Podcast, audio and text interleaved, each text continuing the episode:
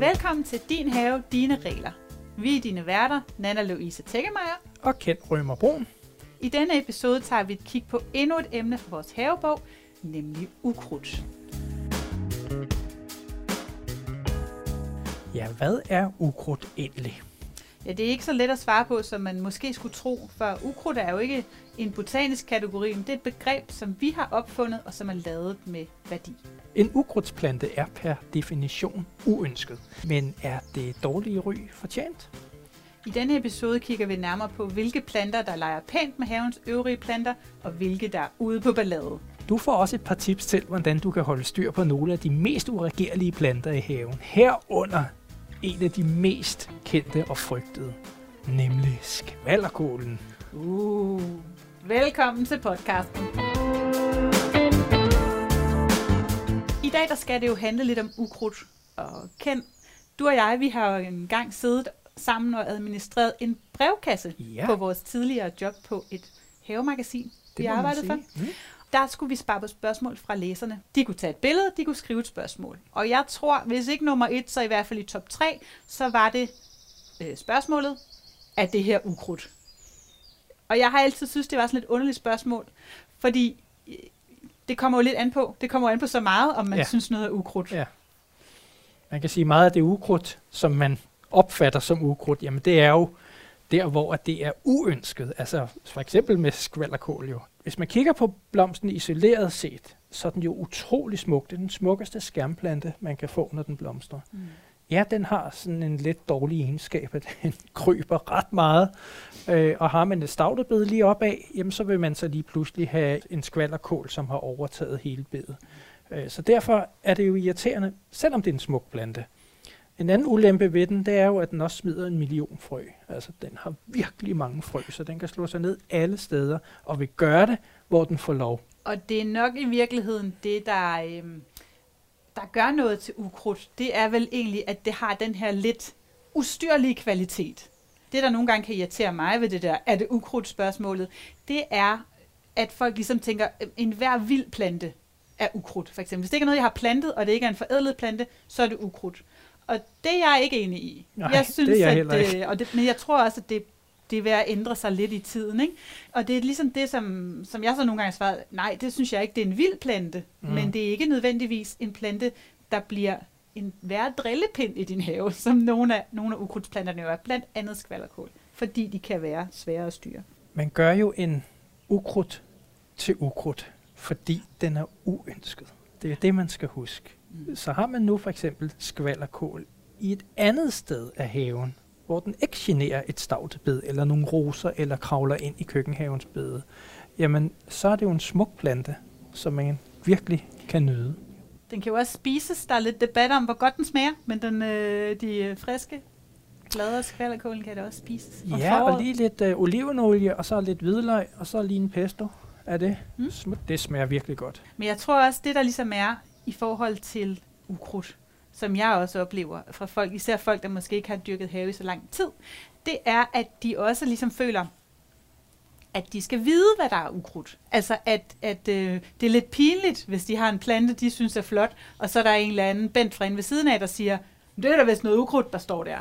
Og der vil jeg bare sige, det bestemmer man altså selv. Det det bestemmer gør man man. simpelthen selv. Der, hvor Bent måske kan have en pointe, det er det der med, at øh, hvorvidt ukrudt kan sprede sig fra nabo til nabo.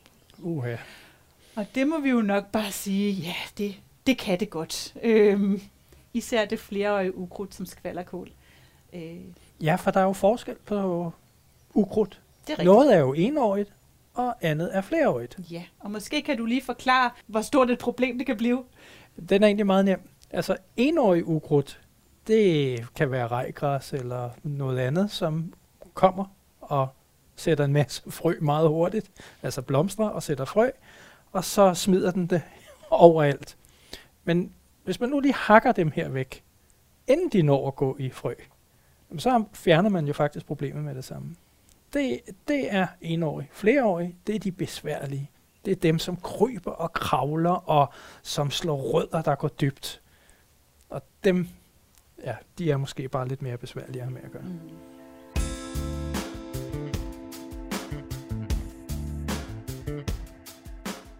En, et andet sjovt twist på det der med, hvad der er ukrudt eller ej, det er jo også, at det kan være meget stedspecifikt, hvad der bliver ukrudt i din have, fordi en ukrudtsplante er jo egentlig bare en plante, på en måde en plante, der trives lidt for godt og kommer af sig selv. Så jeg kender øh, folk, der opfatter for eksempel øh, sådan noget som akelejer nærmest som en form for ukrudt, fordi de sår sig selv enormt meget. Og hvis du ikke bryder dig om det, hvis du helst vil have, at planterne kun skal komme der, hvor at du har bestemt, de skal være, så kan sådan noget som akeleje, som jo, jeg jo synes er en smuk og dejlig plante, som man jo sår med vilje i sin have, den kan faktisk godt blive irriterende. Øhm, så noget som krybende læbeløs, der er en dejlig oh. bunddækkeplante. Uha. Den kan også blive rigtig drilsk i din græsplæne og møve sig ind alle steder. Men den kan måske være rigtig nyttig et sted, hvor du har noget jord, der skal dækkes, men mange andre planter ikke kan klare sig. For det er jo det, ukrudtsplanterne kan. De kan klare sig rigtig godt, også på svære steder. Et eksempel er jo faktisk også øh, kæmpe verbena eller kæmpe jernurt, som jo i de her milde vintre overvintrer, og alligevel smider en milliard frø. Mm. Herude ved siden af min køkkenhave, der havde jeg dem, jeg har haft dem to år nu, de er overvintret, og de smider jo frø hver gang. Så nu har jeg jo hække af dem. De er jo så meget smukke, men lige pludselig kan de jo også gå hen og blive til ukrudt. Mm. Ja, det er jo helt er jo, altså det er jo et spørgsmål om, at, at, at haven er jo ens eget lille øh, mikrokosmos, som, hvor man jo selv styrer på en måde, hvad, hvad der skal være og ikke være plads til. Når vi taler om ukrudt, så er der nogen, der er værre end andre. Der er nogle, øh, nogle store forbrydere, som er gode at kende, når de dukker op i din have, fordi der kan en hurtig indsats give dig hjælp. Det kan du læse mere om i vores bog, din have, dine regler, hvor vi har samlet et lille forbryderalbum, du kan kigge i.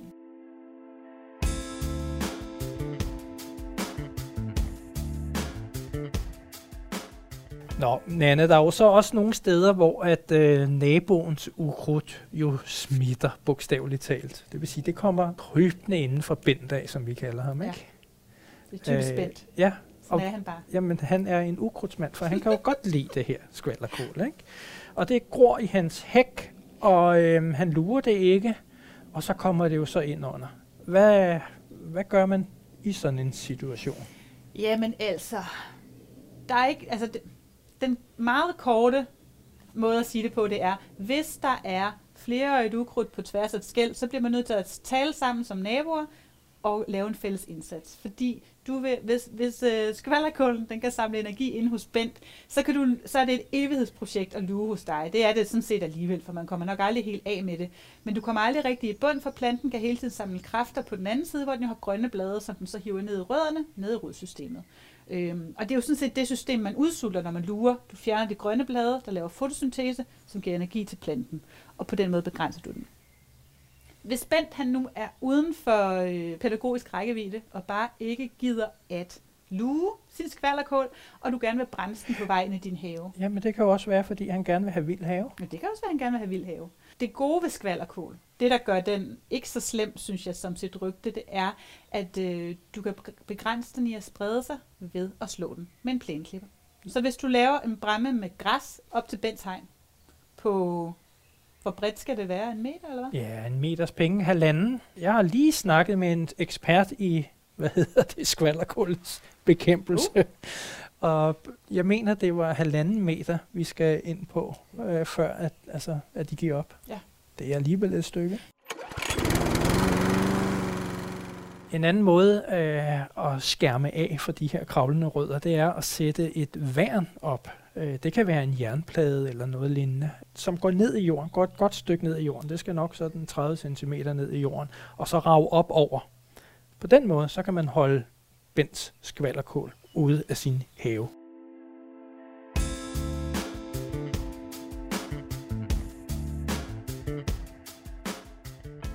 Ken, nu har vi været på en lille haverunde i din have, og der kan jeg jo se, der er også lidt skvallerkål, hist og pist faktisk i bedene. Ja. Øhm, hvor tit lurer du?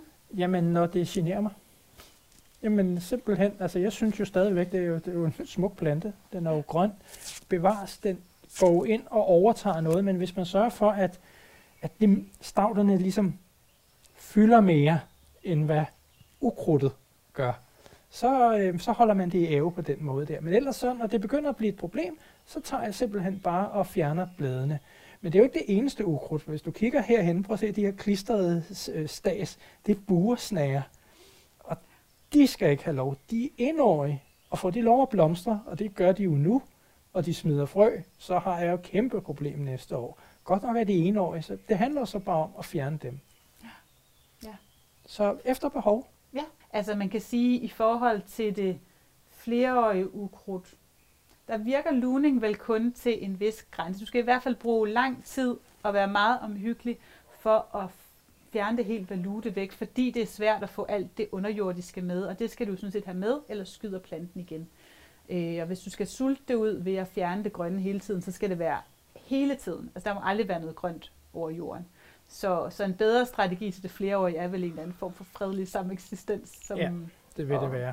Simpelthen. Og Man- begrænsning frem for Man kan, ja, man kan lære at, at elske sit ukrudt. Det kan man altså.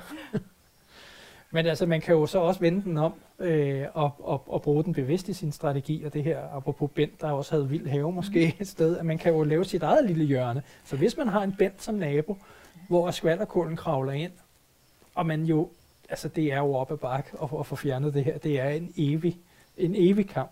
Og den, den er opgivet på forhånd, så kunne man jo bare selv have et vildt bed der. Det kunne også være, at man selv er en bent jo.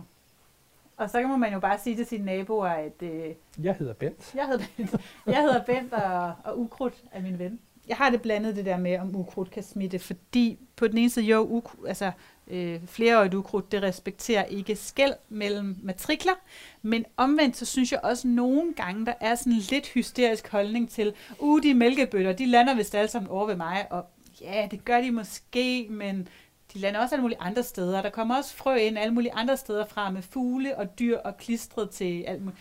Du har jo en hund kendt, for eksempel. Jeg tænker, den også tager nogle bursnære med Det kan jeg love dig. frø med hjem til dig Ja. fra rundt omkring. Ikke? Absolut. Så, så det er måske også at, at lige tage det roligt. Altså, Altså, en ting er sikkert. Der vil altid dukke ukrudt op, uanset hvad.